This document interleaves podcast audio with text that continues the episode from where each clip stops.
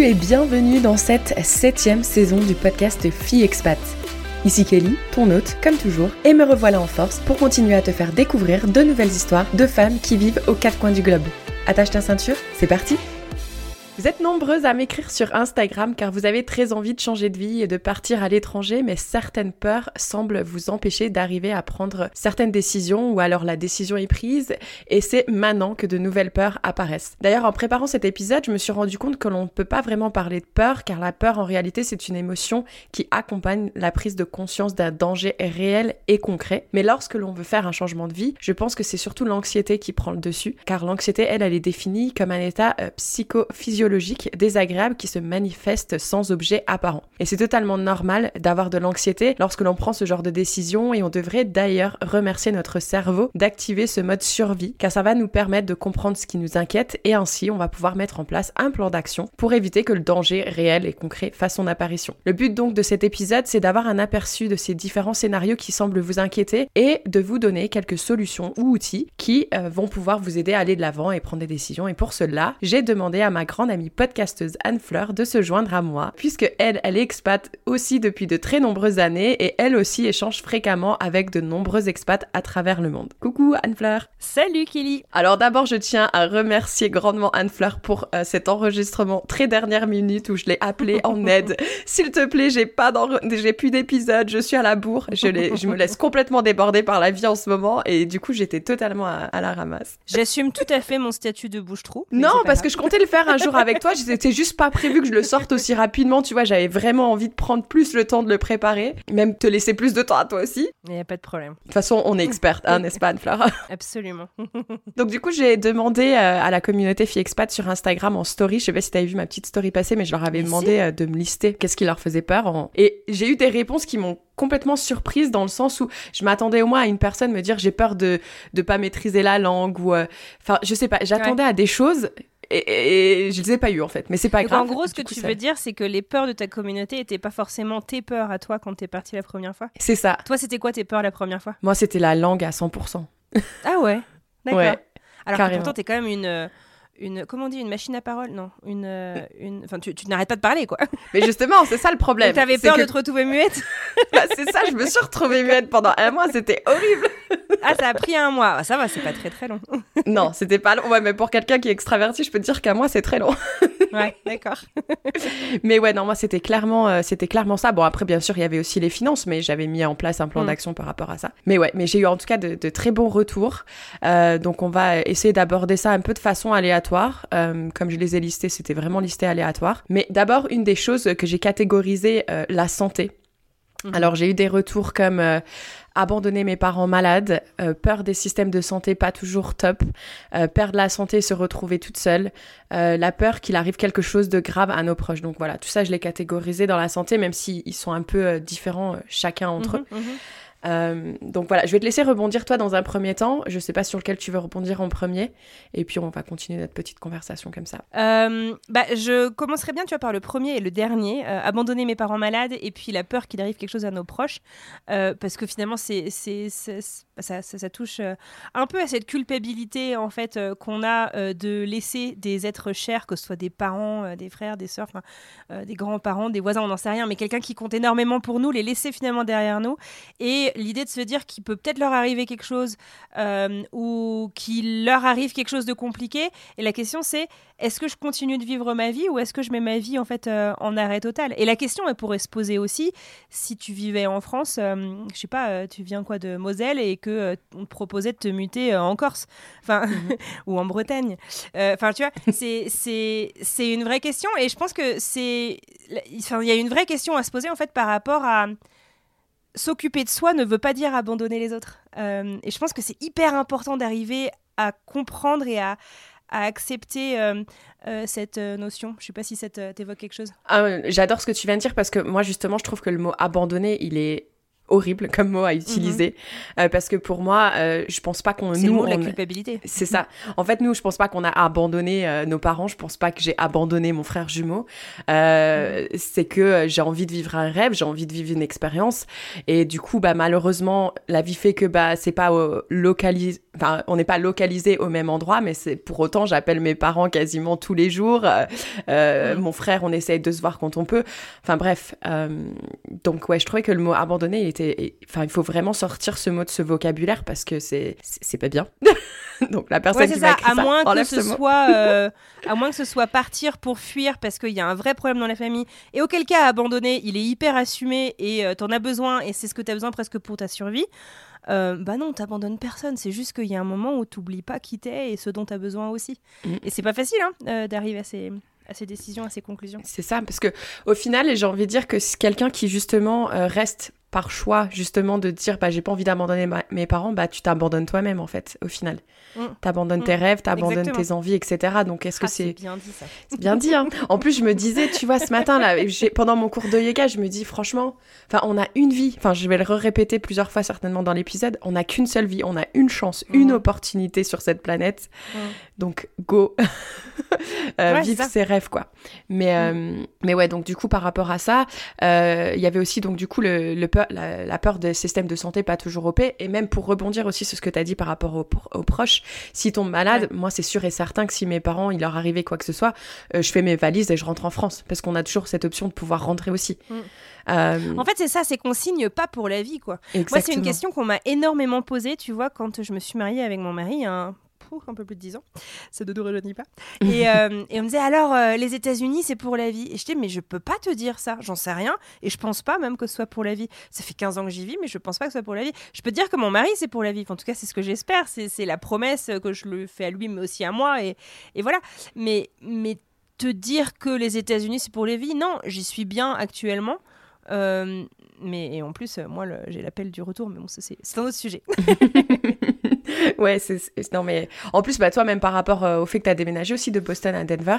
Ouais, c'est comme si j'étais partie encore à, l'étranger finalement, parce qu'à part euh, le fait qu'on parle euh, la même langue et qu'il y a des chipotelés partout, euh, c'est quand même un pays différent. non mais c'est vrai. C'est pas la même culture. Non mais tu Non. vois, entre la côte Est et euh, le centre des États-Unis. Clairement, clairement. Euh, et par rapport euh, justement aussi au, système de, au système de santé qui sont pas euh, top.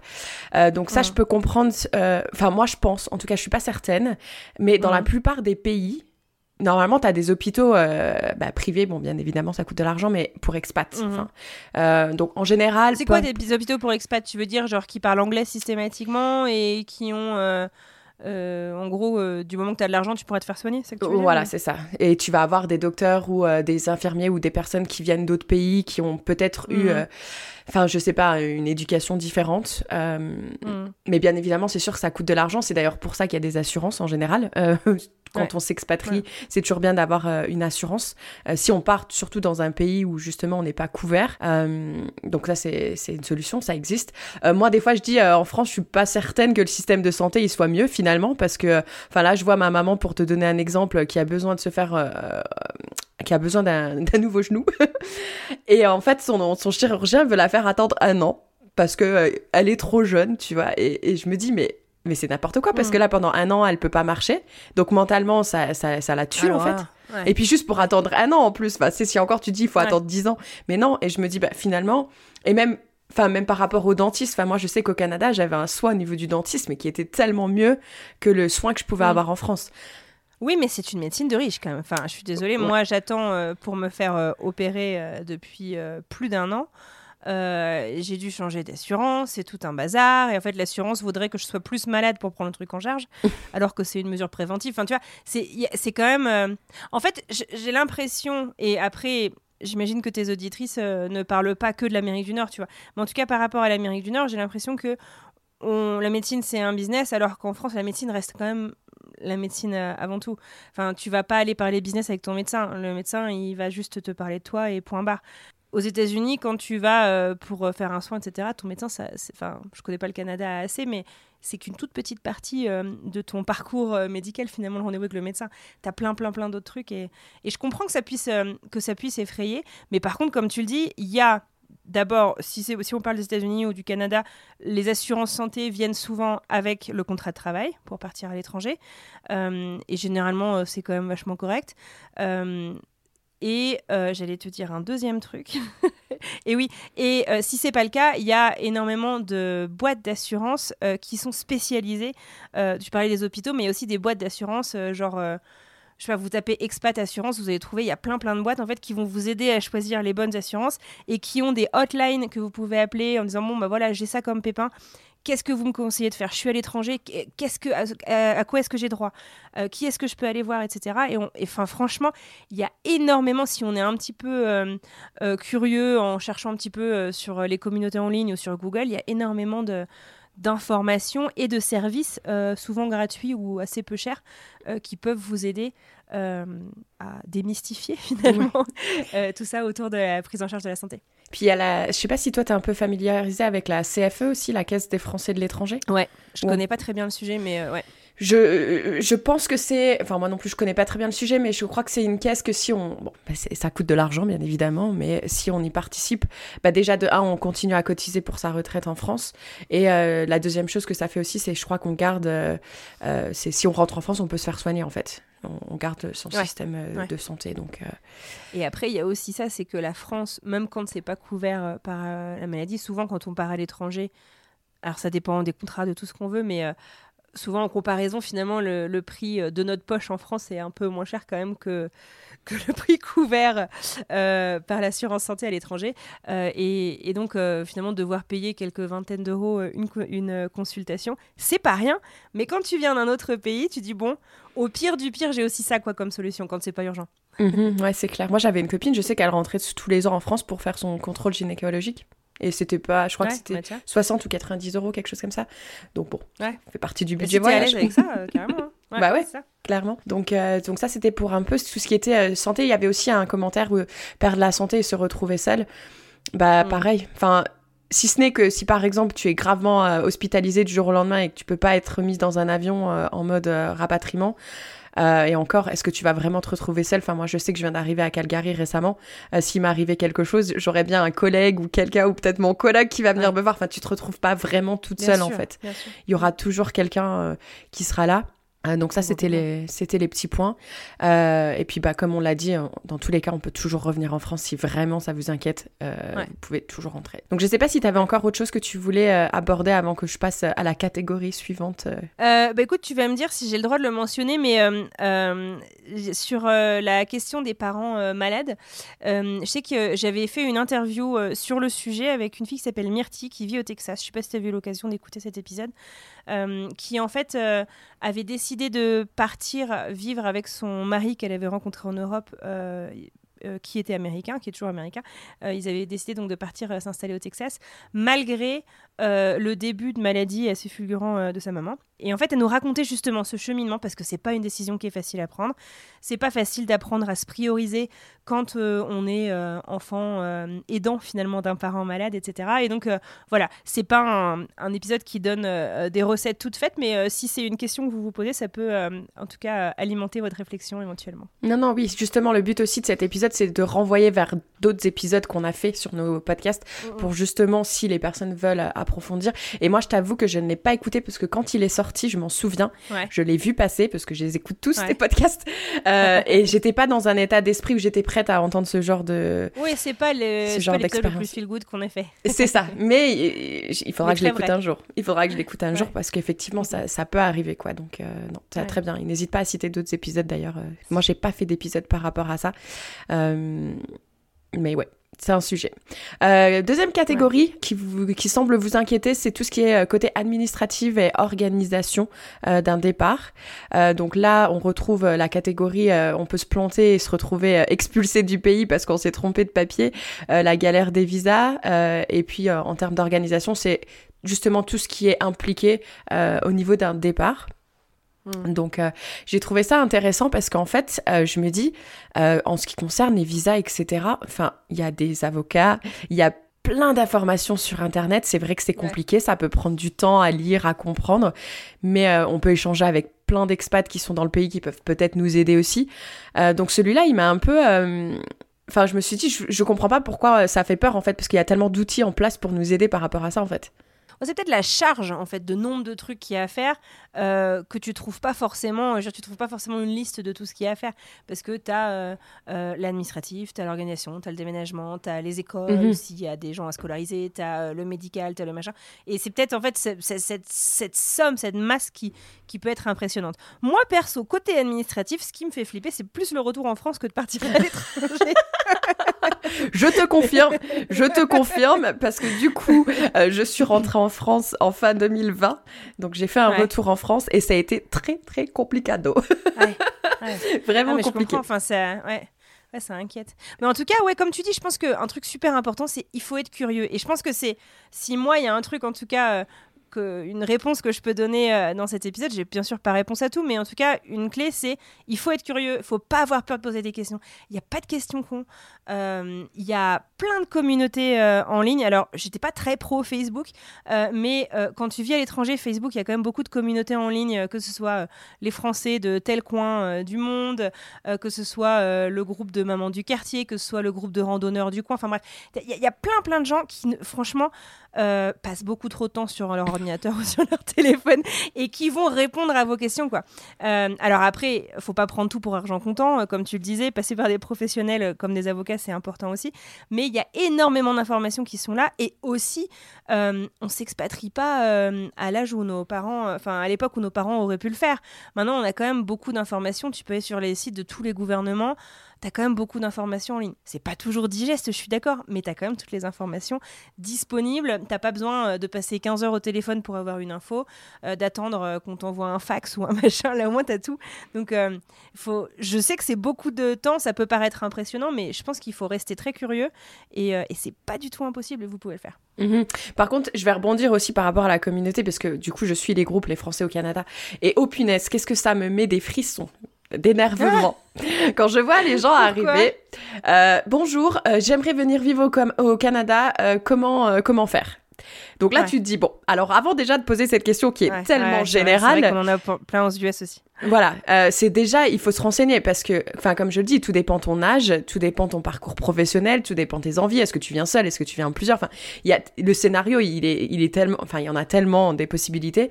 Alors c'est déjà euh, essayer de regarder, il y a des petites loupes dans les groupes Facebook, il y a une petite loupe en haut à droite, tapez le mode recherche. Le mode recherche, mm. faites des recherches, mm. déjà renseignez-vous un maximum pour pouvoir poser des questions qui sont beaucoup plus spécifiques. Euh, et puis vous pouvez écouter plein de podcasts aussi parce que c'est des sujets qui sont beaucoup couverts sur ton podcast, sur mon podcast, mais sur plein, plein, plein de podcasts sur les changements de vie, euh, euh, sur l'expatriation. Euh, vous allez trouver plein de clés aussi là-dessus. Voilà, donc l'ami Google, vous allez sur Google, vous tapez podcast, visa, États-Unis par exemple, et ça va vous proposer une liste de, mmh. podcasts. Mmh. Mmh. Mais aussi, enfin, on peut avoir une consultation d'une heure avec un avec des, spécialistes de l'immigration pour le pays concerné. Ça doit coûter peut-être aller 200 200 euros, je dirais, pour une heure de consultation. Mais franchement, ça, c'est pas le meilleur investissement que vous pouvez faire pour vous. En fait, c'est un cadeau que vous vous faites à vous pour vivre un rêve. Euh, c'est un investissement. Mm. Et au moins, la personne vous donnera les réponses qui s'approprient à vous et pas aux voisins, tu vois. Et je trouve que c'est super important. des trucs fiables. des trucs fiables. Euh, moi, je me souviens. On a quand même beaucoup de Jean-Michel expert immigration sur Facebook. c'est clair. C'est clair. Euh, il y, a, y a plein d'excellentes informations, mais sur les trucs où il faut être pointilleux, euh, comme tu disais, peur d'être expulsé, expulsable, etc. Bon, bah là, vaut mieux quand même aller prendre des, informations très très sûres. Non, non, c'est clair. Bah, moi, je le rappelle, hein, quand j'ai fait mon, mon, dossier de résident permanent au Canada, je l'ai quand même raté mon dossier. Et bah, du coup, j'ai failli me retrouver, euh, je crois qu'il restait un mois sur mon permis de travail.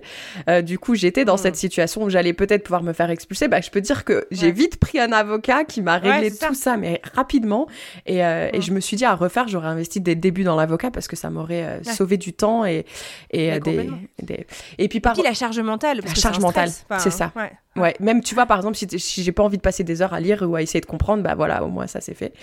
Euh, Ce que je voulais rebondir là-dessus par rapport aux checklists, euh, par rapport en organisation, tu sais que le gouvernement français, il a des super checklists. J'avais partagé ça. Euh, ouais, non, je, te jure. Ils ont même une checklist pour le retour en France. Ils ont vraiment euh, toutes ah, sérieux, mais c'est vachement bien ça. Ouais, et, et c'est quelque chose qui te, ils te disent même, ça tu dois t'en occuper trois mois avant de partir, ça c'est un mois avant de partir, et c'est un peu un aide-mémoire en fait de, de toutes les différentes étapes à faire. Donc ça, c'est quelque chose qu'on peut déjà regarder même avant même de prendre la décision de partir Ah, si on cool. veut se Tu familiariser. le mettras dans, les... dans la description de l'épisode Très Tu bonne idée, Anne-Fleur. bien Il va y avoir beaucoup de liens, je pense, dans cette euh, description.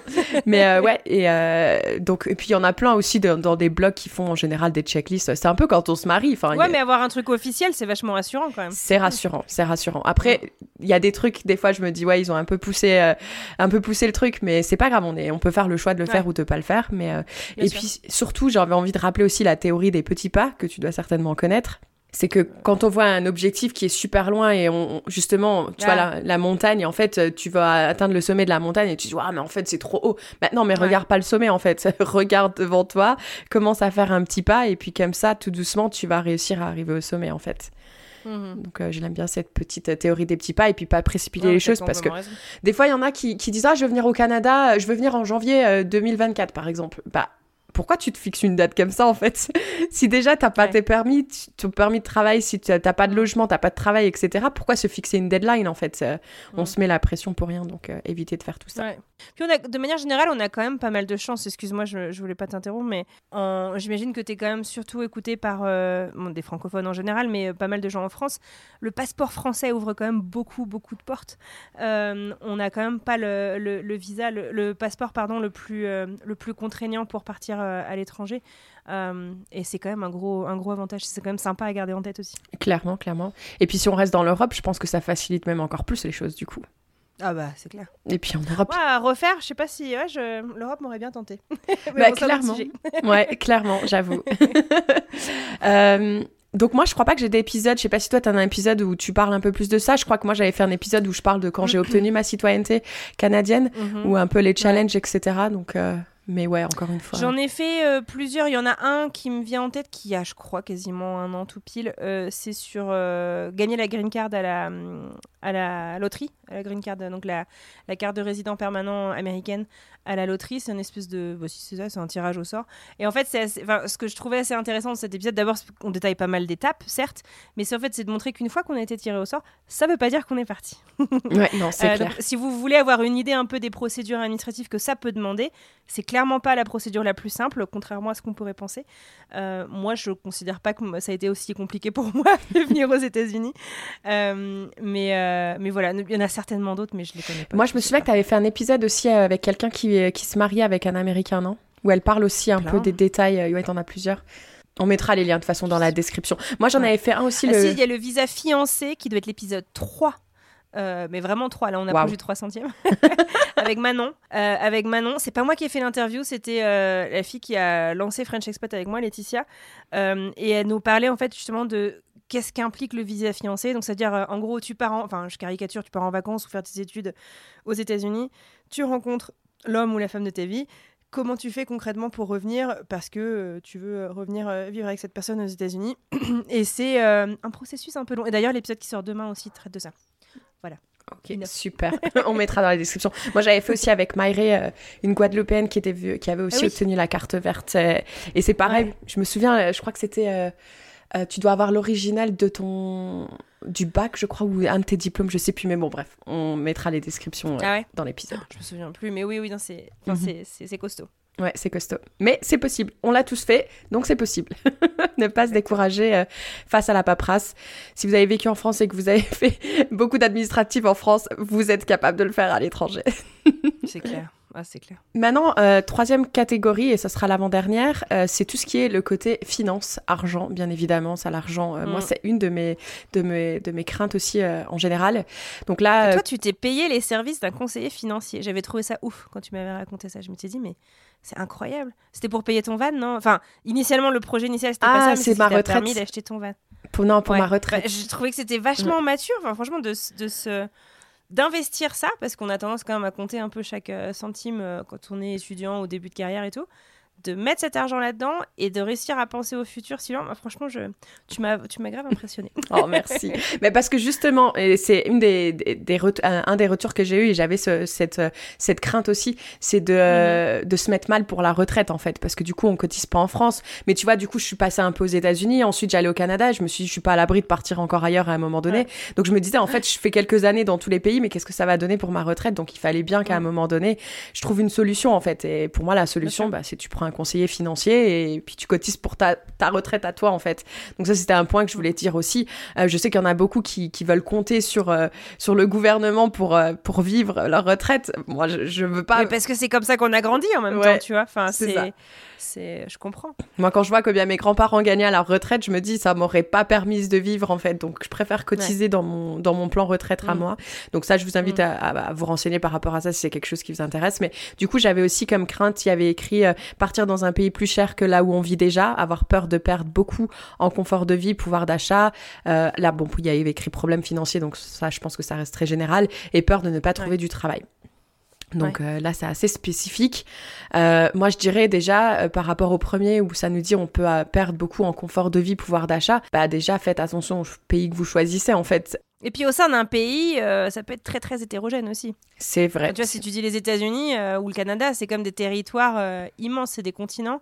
Rien que tu vois, moi je bougeais de Boston à Denver, aussi pour le coup de la vie, hein, perso, parce que la vie à Boston était devenue un peu oufement chère. Ça peut aller du simple au triple en fonction de où tu es aux États-Unis. Et je pense que là où tu es, toi aussi, c'est pareil. Pareil, pareil. Bah, même des fois, Mm. tu, enfin, tu, vois, tu prends une ville et tu prends le, la petite ville euh, qui a 30 minutes, c'est déjà différent, en fait. n'a rien à voir. Mm, Donc, mm. euh, ouais, il faut vraiment, euh, vraiment faire attention à ça parce que, comme tu l'as dit, euh, maintenant, on a, sur Internet, on peut se renseigner, on peut taper un coût de la vie. euh, euh, J'ai pas envie de redire Canada aux États-Unis, mais coût de la vie à, à Hong Kong, par exemple. Mm. Et il va y avoir des listes où il y a écrit le coût d'un litre de lait, j'en sais rien. Complet. Enfin, T'as toutes les informations. Donc, Complet. Et avec l'inflation, c'est bien de regarder ça, euh, euh, de trouver des chiffres récents. Et euh, alors, je sais que tu veux pas que ce soit que États-Unis, Canada, mais aux, aux États-Unis, je sais pas si c'est le cas ailleurs, tu peux euh, trouver aussi le, le salaire moyen, en gros, euh, des gens dans un quartier, dans une ville, etc. Euh, et ça peut te donner quand même une idée de, même si c'est un quartier très riche, ça donne quand même une idée de, bon, ok, c'est quoi qui paraît, est-ce que ça paraît déconnant ou pas Et c'est notamment, je trouve, important à le savoir parce que dans des pays où le gouvernement n'a pas forcément beaucoup d'aide, moi, je parle des États-Unis, je suis désolée parce que c'est ce que je connais, c'est là que je vis depuis 15 ans. Euh, on n'a pas, vra- on pas de, carte vitale, on n'a pas, pas tous ces trucs-là. Euh, les salaires euh, sont des salaires à six chiffres, très rapidement, puis ça peut tout de suite paraître waouh, ça va être génial, je vais bien gagner ma vie, je vais être tranquille. Et le nombre de gens, d'ailleurs, que j'ai reçus dans le podcast, mais aussi dans mon entourage, qui sont partis en voyant justement des gros chiffres en se disant bah, c'est cool, on va être quand même bien, on est à plus du double de ce qu'on gagnait en France, franchement, faudrait difficile pour que ça marche pas. Et qui en fait réalisaient pas le coût de la vie qui pouvait être si élevé sur la santé, même sans avoir de pépins de santé, sur des trucs euh, de, de- de routine, euh, et qui se retrouvent hyper euh, emmerdés une fois sur place, et qui ont dû repartir au bout d'un an ou parfois moins, bah faut trouver un juste milieu quoi. Donc faut poser des questions, se renseigner à fond, à fond, à fond, à fond. Clairement. D'ailleurs, j'ai récemment donné un conseil à un de mes auditeurs. D'ailleurs, il va se reconnaître, j'en suis certaine. T'as pas qui- beaucoup d'auditeurs heures. Non, Non bah ou qui, qui me qui, qui m'écrivent en tout cas. Non, j'en ai pas beaucoup. Ouais. Et, euh, et lui il veut aller vivre au Québec et, euh, et je lui disais Ouais. bah tu sais avant de faire le gros le gros saut d'aller vivre à Québec City, tu peux très bien y aller déjà en voyage en fait quelques semaines et quand tu vas en voyage, fais en sorte de rencontrer des Bien sûr. Français qui sont arrivés récemment ou depuis plusieurs années. Euh, Demande-leur est-ce que je peux vous payer un café pour échanger avec et eux ils te diront exactement ce que tu veux entendre, enfin ce que tu as besoin Mm. d'entendre en tout cas Ouais, et là, il faut poser des questions par rapport à l'argent. Enfin, moi, hier, tu vois, je te disais que j'ai été boire un verre avec des Australiens et on a Mm. Ouais. été, mais cash sur euh, combien tu gagnes et combien je me fais de pourboire et Mm. machin et bidule. Mais c'est pas un tabou dans beaucoup de Mm, pays euh, quand tu sors de la France, c'est pas un tabou l'argent. Non. Faut pas avoir peur de l'aborder. Ouais. Ouais, exactement. Tu peux de là, on se dit combien on paye nos loyers, euh, combien on paye notre Ouais. assurance voiture. Enfin, il faut il faut se renseigner par rapport à tout ça et, et les gens en général Mm. sont assez ouverts euh, euh, pour répondre là-dessus. Et par rapport aussi, donc ça, c'est problème financier, c'était très général, mais moi je pense que aussi avant de partir, il faut vraiment avoir mis de l'argent de côté. Déjà, on dit toujours il faut avoir Mm. suffisamment d'argent pour pouvoir se prendre un billet d'avion euh, en cas de pépin, mais aussi il faut aussi mettre de l'argent bah, déjà de côté parce qu'il va y avoir des cautions à payer. Enfin, si on veut s'acheter une voiture, enfin il y, a- il y a quand même pas mal de choses. Donc un projet d'expatriation, ça se prépare, ça prend du temps et du coup, bah il faut mettre de l'argent de côté en fait. Et c'est sûr. que euh, il va y avoir des dépenses, mais encore une fois, c'est pour vivre une expérience qui est quand même incroyable. Donc ça vaut le coup de bah, de dépenser sa thune quoi. on va dire les choses clairement. C'est ça. Non, mais c'est ça. Euh, Il y avait aussi peur de ne pas trouver un travail. très souvent, on part avec un travail. Voilà, exactement. On peut déjà partir avec un travail. Euh, moi, là, tu vois, en arrivant à Calgary, du coup, j'avais pas de travail. Mm. Bon, si j'ai galéré, ça m'a pris deux mois à trouver du travail. Pas trouver un régulier, mais t'avais trouvé des mini-shifts entre-temps, un peu. Eh euh. non, et ça a mis deux mois avant que même Ah, je trouve non. des mini, ouais. D'accord. Ouais, non, ça a pris du temps. Mais encore une fois, euh, déjà de un, je passais pas mes journées à aller déposer des CV. J'aurais pu, si Ouais. vraiment, euh, Ouais. tu vois. cela Et j'étais très tu exigeante. Ouais. Bah, j'étais très exigeante en fait dans ce que je voulais et ce que je voulais pas surtout. Euh, donc du coup, ça, Mhm. ça limitait un peu euh, le choix de Bien ce sûr. que je pouvais faire. Mais parce que je sais que j'avais aussi l'argent de côté, tu vois, de mon cher conseiller, de mon cher Denis, euh, que si vraiment je suis dans la merde, je peux l'appeler. Ouais, en cas de pépin. euh, Voilà, même si ça me ferait chier, mais je peux le faire, tu vois. Donc ça, je pense que c'est important à faire. Qu'est-ce que j'avais écrit aussi dans mes notes? Ah oui, contrôler ses dépenses et vivre peut-être des fois avec moins. Euh, ça, ça peut être intéressant. Moi, je sais que, bah, tu vois là, je me suis pas coupé les cheveux depuis un an. Moi, je suis très très mauvais exemple euh, là-dessus. Ah ouais? Non, après, je me, je me coupe pas les cheveux parce que j'ai envie de faire un don, j'avoue. Ah, génial Ouais. Ouais, j'ai envie de faire un don, je l'ai jamais fait et c'est quelque chose que j'ai très envie de faire. Mais Ouais. du coup, bah, j'économise de l'argent niveau coiffeur, quoi. Ah bah de ouf, de ouf. Euh, je sais qu'à un moment donné, j'aimais bien me faire les ongles. Bah, je le fais plus en fait parce que c'est pareil, c'est une dépense qui est pas obligatoire en fait. Mm. Euh, donc ça, je pense que c'est euh, que c'est intéressant. Mm. Et puis voilà, bah ça c'est un peu tous les points que je voulais aborder. Je sais pas s'il y a autre chose que tu voulais ajouter. Non, j'allais ajouter, ça, ça recoupe un peu ce que tu disais au début de, de cette partie sur les finances. Tu disais ne pas hésiter en fait, euh, voilà, à aller euh, trouver les Français du coin, leur ouvrir un café, leur poser des questions. Euh, et on a cette tendance, et j'en avais pas conscience jusqu'à ce qu'on me le verbalise vraiment textuellement, et je trouve que c'est tellement vrai. On a cette tendance à dire, vas-y, je suis pas partie à l'autre bout du monde pour aller rencontrer des Français, quoi. Enfin, ça va, eh, c'est bon, stop. Bah oui, Mhm. mais en même temps, euh, les Français, euh, c'est des gens qui sont passés par la même chose que toi, qui ont les mêmes repères, la même connaissance euh, souvent culturelle que toi, puisqu'ils ont grandi bien souvent en France, ou en tout cas avec une culture française ou francophone. Et ils sont vachement plus enclins en fait euh, à t'aider. Euh, et puis après, euh, en, en restant euh, sur, euh, sur le, le- le court, moyen ou long terme, c'est des gens aussi qui vont t'aider, euh, je sais pas, à garder tes racines en fait d'une certaine manière. Et je trouve Mhm. que ça concourt vachement à la stabilité. Mais ces Français qui sont souvent décriés, franchement, tu les entends souvent quand même sur les, sur les forums de gens qui vont partir en expatriation. Ah, c'est bon, loin de moi les Français, c'est ça limite, va des rétro satanas, laissez-moi tranquille. Bah non, en fait, euh, c'est un peu euh, le cercle vertueux, quoi, finalement. On fait ça, et puis après, quand les gens ils arriveront, ce sera à nous euh, d'aller se poser, prendre un café avec ces gens-là.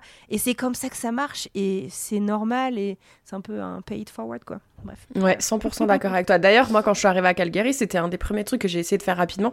C'est que j'ai Ouais. organisé dans les Français de Calgary, j'ai mis un mot, euh, j'aimerais bien organiser euh, qu'on aille son rencontre, qu'on boit Ouais. un verre, parce que, et pareil, il y en a plein qui venaient d'arriver, bah, du coup, Bah, moi qui suis là depuis, bon, pas à Calgary, mais je suis au Canada depuis très longtemps, donc il y a des choses que je sais, euh, et puis t'as envie de partager, en fait, il faut Bien partager, il faut s'entraider, donc euh, je suis totalement d'accord avec toi. Par contre, faut faire attention, c'est que nos amis français sont quand même parfois très négatifs. Donc, il faut quand même euh, prendre ce qu'on dit avec des pincettes. Parce que des fois, on me dit Oh là là là là, mais Non, mais voilà. Je suis désolée, je vous dis un peu tout et son contraire, mais.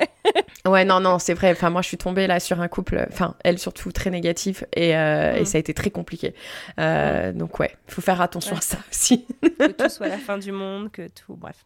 C'est ça. Bref. Next. Autre sujet, euh, ça va être le dernier point qu'on va aborder aujourd'hui dans cet épisode, c'est euh, ça concerne tout ce qui est l'entourage. Donc je l'ai catégorisé euh, entourage parce que là du coup on m'a listé la peur de créer un gap avec des amis, euh, les amis qui sont dans- qui sont restés dans son pays natal, euh, ou à l'inverse ne pas se faire d'amis quand on arrive euh, quelque part, la peur de se sentir isolé, que ce soit par le décalage horaire, le rythme de vie qui est différent et le choc des cultures. Et pour finir, et celui-là je suis contente que tu sois là parce que du coup je n'ai pas d'enfant, mais du coup c'était la peur que son enfant ne s'adapte pas. Mhm. donc je te laisse rebondir là-dessus si tu veux bien. Bah, alors je vais peut-être être un peu cash, mais sur les trois premiers points, oui, tu vas créer un gap avec les amis de ton pays natal.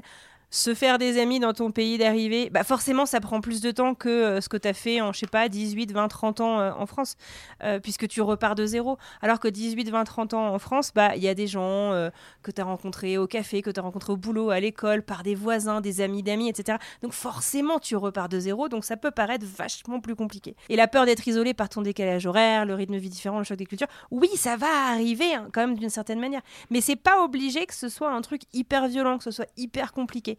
Mais je vais quand même pas te mentir, en tout cas, bon, voilà, j'ai pas de vérité absolue, mais moi, en tout cas, je le vois comme ça.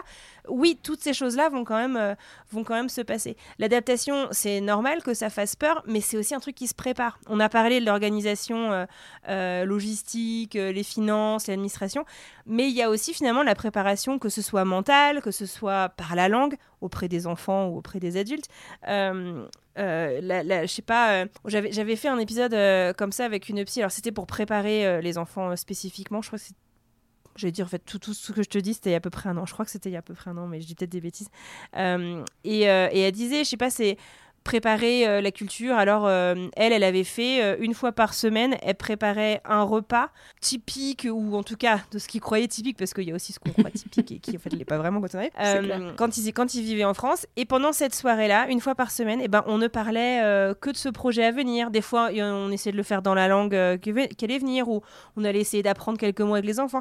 Mais on essayait vraiment de se projeter. C'était la soirée, on se projetait, etc. Et, et en fait, je crois que ce qui est important, c'est de réussir à créer ce projet, que ce soit un projet solo, un projet de couple, un projet de famille, c'est que ce projet, euh, bah, il y ait aussi de l'excitation. C'est normal qu'il y ait des peurs, mais il faut que l'excitation commence à aller un petit peu au-dessus euh, euh, de toutes ces peurs. Je suis désolée, je pars dans tous les sens dans ma réponse. Non, mais, mais moi je trouve ça, non, mais je trouve ça trop bien comme conseil et on mettra également, on le rappelle, le lien de cet épisode. je sais que j'en avais fait un aussi avec ma cousine parce qu'elle, elle a deux enfants et ils ont, qui sont nés au Pays de Galles.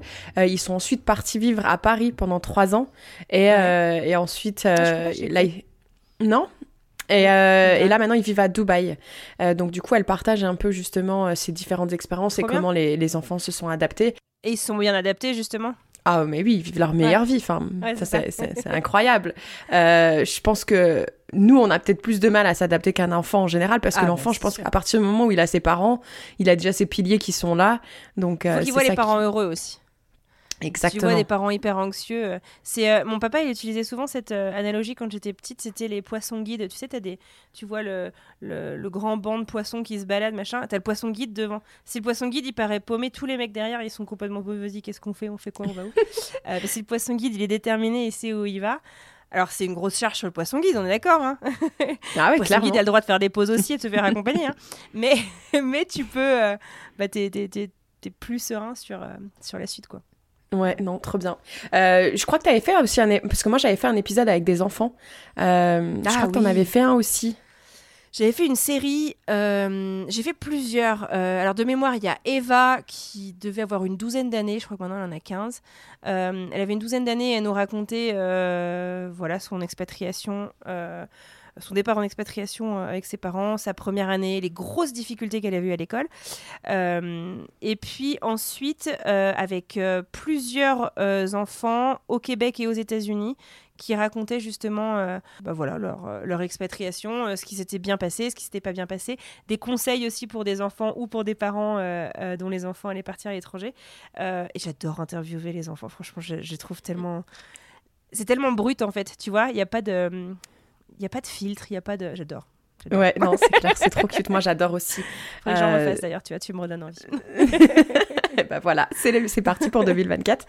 Euh, par rapport aux amis, donc ouais, comme tu l'as dit, il y aura clairement un gap. D'ailleurs, moi, j'avais fait un épisode, c'était un qui avait fait le plus rebondir, c'était le 82, où justement on parle de ce gap euh, qui se construit et quelles sont en fait les différences qui, qui viennent. Mais j'en avais fait un autre aussi qui m'a qui m'a vraiment surprise avec Séverine, le 95, parce que elle justement, elle a toutes ses amies qui sont parties vivre à l'étranger. Elle, elle a mm. fait le choix de rester en France. Et elle donne justement des super conseils sur comment on garde cette relation. Et moi d'ailleurs, je vais te le dire, j'ai partagé ça avec euh, bah, une de mes meilleures amies en France. Euh, mm. ça va, en 2023, on, on s'est appelé une fois et en fait, là, je lui ai dit, moi, je ne peux pas continuer comme ça, en fait. Mm. Euh, moi, j'ai besoin de plus pour une amie. j'ai besoin. Mais c'est vrai que nous, comme du coup, on poste souvent sur les réseaux sociaux, on a le podcast, on nous entend parler, ah, mais l'horreur, ou les newsletters. Ah bah non, mais vu qu'on te lit, qu'on t'entend, qu'on t'écoute, machin, on pense qu'on a de tes nouvelles. Mais une relation, ça va dans les deux sens. exactement. Et c'est ce que je lui dis. là pour les bons moments, c'est vachement facile. Il faut être là pour les moments durs aussi, quoi, si t'es ami. C'est, c'est... Clairement. Parce que je lui ai dit, moi, j'entends pas ta voix, je vois pas tes photos, je sais pas ce que tu fais. Euh, là, elle est passée chef, je, sais, je savais pas. Enfin, tu vois, je lui dis, toi, tu, oui, tu sais tout de moi, moi, je sais rien. Et encore une fois, voilà, les, ça reste dans les deux sens. Et euh, j'ai envie de dire que si un ami ne fait pas l'effort de garder justement ce contact euh, pour que justement la relation continue, et eh ben, c'est que c'est pas un ami, en fait. Il y a un moment mm. donné, j'ai envie de dire, bah, tant pis. Et il faut Ouais, euh, vas-y, réagis, je vois que tu as envie de ah réagir. ouais, j'ai envie de réagir parce que bah c'est que c'est pas un ami, oui, peut-être sur 10 ans, mais en même temps, tu vois, il y a aussi des gens euh, euh, moi, tu vois, en grandissant, en fait, j'ai déménagé énormément. Ce qui fait que peut-être que c'est aussi ça qui a fait que l'expatriation, pour moi, c'était. Je me suis pas posé mille questions. C'était, bah, vas-y, on y va. Parce que j'ai déménagé, je crois, pour mes 20 ans, c'était mon 15e déménagement ou un truc comme ça. Oh, wow. Euh, et, euh, et, non, mes parents n'étaient pas militaires, c'est toujours les questions qu'on pose. mais, euh, et c'était toujours en France, mais tu vois, t'avais pas FaceTime, etc. à l'époque. Bon, voilà, c'était quand même, si tu partais à plus de 200 km, tu partais loin. Forcément, en fait, tu vois, tu peux pas rester. Ma maman m'a toujours expliqué ça c'est la différence entre les copains et les amis. Les copains, ils seront toujours là pour les bons moments. Tu, tu, veux aller boire un coup, il y aura toujours du monde de dispo. Les amis, c'est ceux qui seront, qui vont rester là. C'est les amis avec qui, bon, bah, tu vas, tu peux pas. Enfin, tu vois, euh, c'était un truc que je me disais quand j'étais au lycée. Je me disais, mais j'ai envie, moi, de rappeler mes copines de 6e, 5e, 4e, machin. Hein. Mais en même temps, enfin, ça te prend des journées entières. Là, je vois maintenant, moi, je suis la deuxième d'une fratrie de 5 enfants. Mais je, enfin, je peux passer des journées entières au téléphone, en fait, juste à prendre des nouvelles de ma famille. Enfin, mais c'est un job à temps plein. Ma mère était là pour Noël, elle en revenait pas. Elle était, ah, mais ouais, c'est, c'est, pas facile, comme de rester en contact avec ce monde. Et et je dis pas ça pour me donner des excuses, mais ce que je veux dire par là, c'est que bah tu peux pas euh, tu peux pas rester en contact avec tout le monde autant que si tu habitais au coin de la rue, c'est sûr. Euh, mais il y a aussi ces amitiés qui sont assez euh, magiques, qui font que bah, le jour où tu reviens, c'est un peu comme si tu repartais euh, tu vois, c'est un peu comme si tu repartais euh, comme avant de partir. J'arrive pas, c'est pas très très joliment dit, mais tu vois ce que je veux dire? Oui, c'est en gros, si tu les retrouves, c'est comme s'ils s'étaient pas passés trois ans sans se voir, quoi, ou sans se parler. Merci. Ouais. ouais, je vois ce que tu veux dire. Après, moi, c'est juste que par exemple, euh, comme depuis ces dernières années, je, je, vis quand même une vie où il m'arrive beaucoup de choses, où je fais mm. beaucoup de choses. je me dis, si tu suis pas toutes ces étapes, ça va être compliqué au moment où on va se retrouver, parce que je peux avoir grandement changé et tu vas pas comprendre ce qui s'est passé en fait. Et maintenant, je trouve qu'avec les vocaux, les messages vocaux sur WhatsApp, c'est tellement facile. Là, c'est ce que j'ai dit à ma, à ma pote. Je lui ai dit que t'aies pas le temps de m'appeler pendant deux heures, je le conçois parfaitement. J'ai pas le temps non plus. Mais on peut s'envoyer des vocaux parce que les vocaux, ça te permet de répondre à ton rythme quand on a envie. Et moi, quelque chose que je fais qui, je sais, n'est pas bien, mais je le fais pendant que je roule en fait. C'est, je mets mes écouteurs et euh, j'écoute. Euh, ouais, donc euh, même maintenant mais après, tu aussi mes copines que j'aime d'amour, hein, mais qui font quand même des vocaux de 15 minutes qui t'en font deux. Et tu fais putain, mais. Et en fait, du coup, j'avoue que je les remets en non lu. Et en fait, la pastille a disparu de mon WhatsApp. Et du coup, j'oublie. Et, euh, et, et, du coup, le truc, je mets un mois à répondre, quoi. Mais bon, bref. Mais euh, après. Aussi... Je suis pas une bonne amie, c'est un peu ça la conclusion. Mais... Oh, Anne Fleur. bah, en tout cas, avec moi, t'es parfaite parce que tu réponds toujours. bon, je ne fais pas des vocaux de 12 minutes, mais il dure quand même parfois longtemps. Euh, mais aussi, il faut aussi se focus, euh, pas forcément sur euh, ce qu'on va perdre, mais focus sur ce qu'on va gagner. Parce qu'encore une fois, on va faire des rencontres, bah, des rencontres qu'on n'oubliera pas. Enfin, moi, là, je l'ai récemment vu quand je, je, traversais une, une, phase un peu compliquée. J'ai appelé des personnes, c'était pas des amis français, en fait. c'était des mhm. amis que j'avais rencontrés soit ici, soit ailleurs, ou même à travers le podcast, d'ailleurs. J'ai des invités qui sont devenus des vrais amis. Et, euh, et je me dis, c'est ça, il faut se focus sur ça aussi, sur les, les personnes qu'on va gagner, en fait, et pas forcément que sur ce qu'on va perdre. Euh, donc voilà, je crois que je crois que c'est un peu. Ah, par rapport. Ah, je voulais rebondir aussi par rapport euh, la peur d'être isolé, par rapport au décalage horaire, le rythme de vie différent, etc. Moi, un conseil que je donne tout le temps, c'est si c'est possible, c'est déjà d'aller faire un stage de quelques mois. Moi, c'est comme ça que j'ai commencé. Je suis allée faire un stage parce que c'est vrai que le décalage horaire, bah, nous deux, on est on est à 8 heures de décalage avec la France. C'est pas évident. On peut pas appeler quand on veut, etc c'est galère. 6 heures, c'est vachement plus simple. 6 heures, c'est bien. 8 heures, c'est 8 heures, moi, je m'y fais pas. Hein. Ça fait un an et demi que je suis là, je m'y fais pas. Ouais, non, je trouve que 8 heures, c'est très compliqué. Je n'ose même pas imaginer ceux qui sont même encore plus loin et qui ont du 9, 10, 11 heures. Enfin, hier, justement, je demandais aux Australiens, je dis, mais du coup, vous avez combien de décalage horaire avec l'Australie? Et en fait, ils m'expliquaient que je crois que quand c'est l'après-midi ici, 14h, 15h ici, eux, ils se lèvent en Australie. D'accord. Ouais, donc ça, en fait, il faut toujours que tu prennes sur tes journées de boulot sur des, Mhm. des heures de boulot pour réussir à trouver des moments où euh, ceux en France sont encore euh, joignables ou en Australie, enfin dans la mer. C'est ça. Ouais, donc ça, c'est vrai que c'est compliqué. Donc des fois, peut-être y aller pendant quelques semaines, quelques mois et voir si c'est possible. Et encore une fois, comme tu l'as dit, on a un passeport européen. Il y a aussi l'Europe qui est là, en fait. Il y a plein de Mm. pays euh, où on peut aller et du coup, on a moins de décalage horaire, en fait. Bien sûr. Donc euh, ça, c'est à prendre en compte. Et puis après, ouais, le rythme de vie qui va être différent dans certains pays, bah ça, c'est sûr. Même la façon de travailler qui est souvent très Mais c'est ça qui différente. est chouette aussi. Mais c'est ça qui est, qui est aussi- magnifique. C'est aussi pour ça qu'on part. Et puis si ça nous plaît pas, eh ben on se casse et on rentre. Mais c'est ça, il n'y a rien de définitif. Exactement. Non. Exactement. Euh, donc voilà, moi c'était à peu près tout. Je crois que j'ai j'ai réussi à, à placer toutes les petites notes que je m'étais faites. Je sais pas si tu voulais ajouter quelque chose. Bah écoute, euh, non, je suis contente d'avoir eu cette conversation euh, avec toi parce qu'en fait, on a tendance aussi à oublier, tu vois. Genre au bout de 15 ans, t'as as un peu tendance à oublier pourquoi, euh, pourquoi t'es parti, les doutes par lesquels t'es passé. Et, donc voilà, je suis, je suis contente finalement de me remémorer tout ça. C'est normal de se poser des questions, le contraire serait peut-être inquiétant. On dirait qu'on est un peu fou. Mais après, la folie... dans une certaine mesure ne fait de mal à personne. Euh, mais en tout cas, voilà, pour moi, je crois que tenter, c'est toujours vachement plus excitant euh, que de rester à me demander si j'aurais dû, si j'aurais dû tenter, si voilà. Euh, bien sûr, après, ça dépend de chacun, de son niveau de confort, de votre situation professionnelle, situation perso, etc. Mais moi, je suis team. Euh, tantôt. Ah bah en me moi disant, comme pareil. tu le dis, en fait, que je peux toujours rentrer chez moi et je peux toujours changer de trajectoire. Ce- Enfin, je, je sais que il y a un, et c'est peut-être ça que je dirais en conclusion pour ma partie en tout cas. euh, Il y a un, un sujet qui revient très souvent dans les épisodes de French Expat, c'est ah mais non euh, parce que rentrer pour moi ce serait un échec. Mais pourquoi ce serait un échec? Rentrer d'expatriation ou mettre un terme à une situation qui ne nous satisfait pas, pourquoi ce serait un échec? Au contraire, ça veut dire bon bah moi tu sais quoi là maintenant je me connais beaucoup mieux et je sais que ça va pas convenir. Au lieu de rester malheureux dans une situation pendant 5, 6, 10 ans, j'en sais rien, bah vas-y, dis non, c'est bon, c'est fini. Ok, Mhm. c'est pas grave. Euh, Enfin, c'est pas un échec. Et il y, a cette, euh, ouais, je sais pas, il y a cette espèce de croyance euh, commune de se dire que rentrer d'expatriation ou rentrer plus tôt que prévu entre guillemets, c'est un échec. Non, il faut vraiment. euh, Enfin, je trouve que c'est important d'en parler. C'est bien de s'écouter, c'est bien de. C'est trop drôle que tu dises ça parce que si tu regardes dans mon document, on a toutes les deux un document ouvert euh, avec nos notes. Ouais. Euh, la toute dernière phrase que j'ai écrite et qui est sur la dernière Ah ouais, page. oh, excuse-moi, c'était la conclusion. Non, y- non, parce que j'ai oublié, j'ai oublié, j'avais pas vu qu'il y avait une autre page que j'avais pas été lire, mais du coup c'est trop drôle parce que c'est, je voulais le dire et j'ai complètement oublié, donc merci à toi. Mais ouais, je pense que c'est important de transformer son mindset et penser que c'est des leçons de vie en fait, Complètement. une apprend très des bonne choses. manière de dire, ouais. Voilà, et qu'on arrête de parler d'échecs en fait. Donc je suis totalement Exactement. alignée avec ça. Et il y avait aussi deux petits points on n'a pas abordé parce que pour moi je voulais vraiment un peu les survoler parce qu'ils m'ont un peu, euh, enfin j'ai j'ai eu du mal à les comprendre, euh, des peurs par rapport à l'insécurité en tant que femme dans certains pays. Euh, bah, pff, l'insécurité, bah, on va pas forcément aller dans un pays euh, euh, où on se sent pas en sécurité, j'ai envie de dire. Mhm. Euh, mais encore une fois, enfin on a la Syrie qui pourrait être vue comme un pays où on se sent pas en sécurité et pourtant Charlotte. Ouais, fait, deux épisodes là-dessus, ouais. Voilà, euh, elle y est. Après, euh, c'est sûr que, enfin moi, à chaque fois je dis, euh, en France, je me sens pas plus en sécurité qu'ailleurs en général. Euh, je pense que dans tous les pays, il y a un risque, ça c'est certain, et il faut savoir faire attention en fait. Donc je vous invite à vous renseigner, et à échanger avec des personnes qui sont dans ces pays-là pour savoir où aller et où pas aller. Puis à nouveau, comme tu dis, c'est voyager avant de s'expatrier, c'est aussi, euh, c'est aussi bien. Ça permet de savoir ce avec quoi on est à l'aise et, euh, et ce que chaque pays propose vraiment. Clairement. Et il y avait une dernière chose. Euh, qui, je pense, toi, a dû te- te- t'étonner aussi, c'est une personne qui m'a écrit qu'elle a peur de perdre confiance en soi. Ouais. Alors moi, la manière dont je l'interprète, peut-être que toi, tu as une autre. Tu veux réagir d'abord dessus?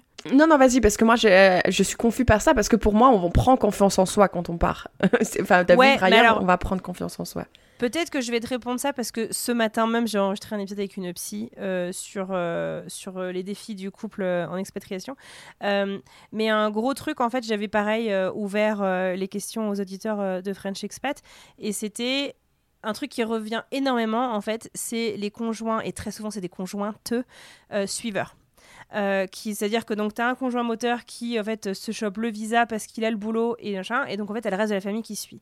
Et le reste de la famille qui suit, souvent euh, la conjointe su- suiveuse euh, n'a pas l'autorisation de travailler, et en fait t'as une dépendance psychologique, linguistique, tu parles pas forcément la, bonne langue, bah, financière puisque tu gagnes pas ta vie, enfin tu vois, plein de choses. Et, et pour moi c'est un peu ça que je verrais dans la perte de confiance en soi, c'est de se dire ok, moi j'ai fait énormément de sacrifices, ma vie elle ressemble pas du tout à celle que j'ai laissée derrière. Et je peux comprendre que ça fasse peur. Mais euh, je vous invite à écouter l'épisode qui sortira pour la Saint-Valentin avec plein d'outils. clairement, clairement. Euh, et enfin.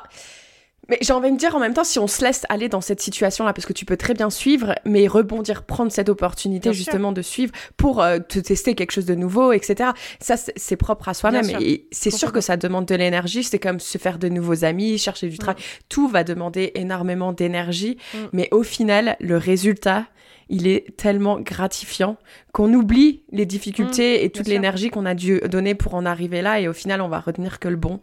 Donc mmh. euh, moi en tout cas je sais que d'avoir vécu aux États-Unis et au Canada, ça m'a fait prendre confiance en moi, mais un truc de dingue. Et des fois, même, j'oublie. Enfin, il y a des gens qui me le rappellent, qui me disent, ouais, mais quand même, t'as fait tout ça toute seule. Et en fait, moi, je m'en rendais pas compte quand je le faisais parce que je me disais ouais mais je suis en train de, de, faire un truc pour moi en fait. Je suis en train de vivre un rêve. Donc c'est trop cool en fait. J'ai pas besoin de courage pour ça. Euh, donc ouais j'ai pris beaucoup confiance en moi ça c'est sûr. Et bah bravo. Et ben c'est pour ça que maintenant j'ai un peu la, la grande gueule j'ai envie de dire et que j'ai osé créer un podcast d'ailleurs parce que sinon je pense qu'avant j'aurais jamais osé. Euh, moi et mon français euh, super bancal.